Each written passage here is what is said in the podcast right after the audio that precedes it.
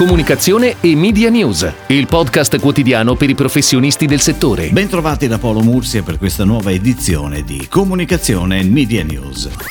Google ha annunciato di voler bloccare gli annunci troppo pesanti per batteria e dati mobili, in quanto si è accorta che alcune campagne display assorbivano in modo anomalo batterie e dati internet dai dispositivi degli utenti, senza che questi se ne rendessero conto. Da qui dunque la decisione, Chrome porrà un limite alle risorse che un annuncio display potrà utilizzare prima che l'utente interagisca con esso. La nuova limitazione entrerà in vigore dalla fine di agosto. Entro quella data dunque brand e agenzie dovranno aggiustare le loro campagne per renderle conformi ai nuovi limiti imposti. Quali sono questi limiti che verranno imposti da Google su Chrome? 4 MB di dati o 15 secondi di utilizzo della CPU per ogni periodo di 30 secondi o 60 secondi totali di utilizzo della CPU. Comunque sono molto poche le campagne che attualmente superano questa soglia. Google ha contato lo 0,3% dei suoi annunci. Ed ora le breaking news in arrivo dalle agenzie a cura della redazione di Touchpoint Today.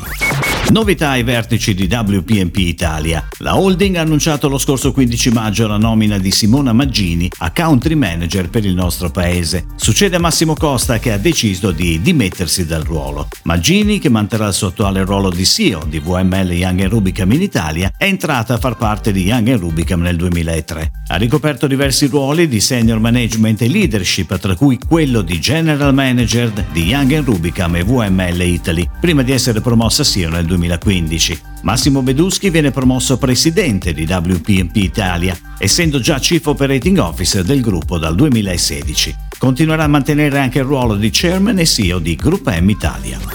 Europe Assistance, compagnia leader dell'assistenza privata in Italia, dopo una gara che ha interessato più player, ha scelto Connexia come nuova agenzia creativa. È già online la prima campagna per il lancio di MyClinic, il servizio digitale per la salute di tutta la famiglia, integrato con la nuova funzionalità assistenza Covid-19. Presente su tutte le properties social dell'azienda, Facebook, Instagram, YouTube, e pianificata sulle principali testate giornalistiche online nei mesi di maggio e giugno. La nuova campagna racconta le caratteristiche distintive di un servizio nato per fornire un supporto medico a distanza implementato per far fronte all'attuale emergenza sanitaria. Italtherm, azienda di Piacenza specializzata nella produzione di sistemi di riscaldamento e climatizzazione, lancia sui principali canali social la campagna Io compro italiano per sensibilizzare l'opinione pubblica sull'importanza della scelta di prodotti e servizi realizzati sul territorio italiano, ed invita tutti i propri installatori e i cittadini a condividere sui social una fotografia realizzata insieme ad un prodotto made in Italy. Credit Agricole Italia, per ripartire con fiducia e concretezza, lancia la nuova campagna di comunicazione realizzata con FCB Milan. La comunicazione è pianificata da Hearts and Science, nuovo centro media dell'istituto bancario, recentemente selezionato a seguito di una gara. Il cuore del messaggio è la possibilità di ripartire con il progetto di una casa, con il nuovo mutuo che si attiva subito e si inizia a pagare dopo un anno. Terzo appuntamento con Mediares, il ciclo di talk settimanali di Una PR hub dedicati alla comunicazione dei settori più colpiti dalla crisi. Quanto ambiente nel Covid-19? Quanto ambiente dopo? Questo è il titolo dell'evento che si terrà mercoledì 20 maggio alle ore 18 sulla piattaforma online unacom.it/talks. Ne discuteranno Francesco Ferrante, vicepresidente del Kyoto Club, Roberto Della Seta, direttore scientifico di EPR e Comunicazione, Raimondo Orsini, direttore della Fondazione per lo Sviluppo Sostenibile, Rossella Sobrero, presidente della Federazione Relazioni Pubbliche Italiane. L'incontro sarà condotto dal giornalista Roberto Giovannini.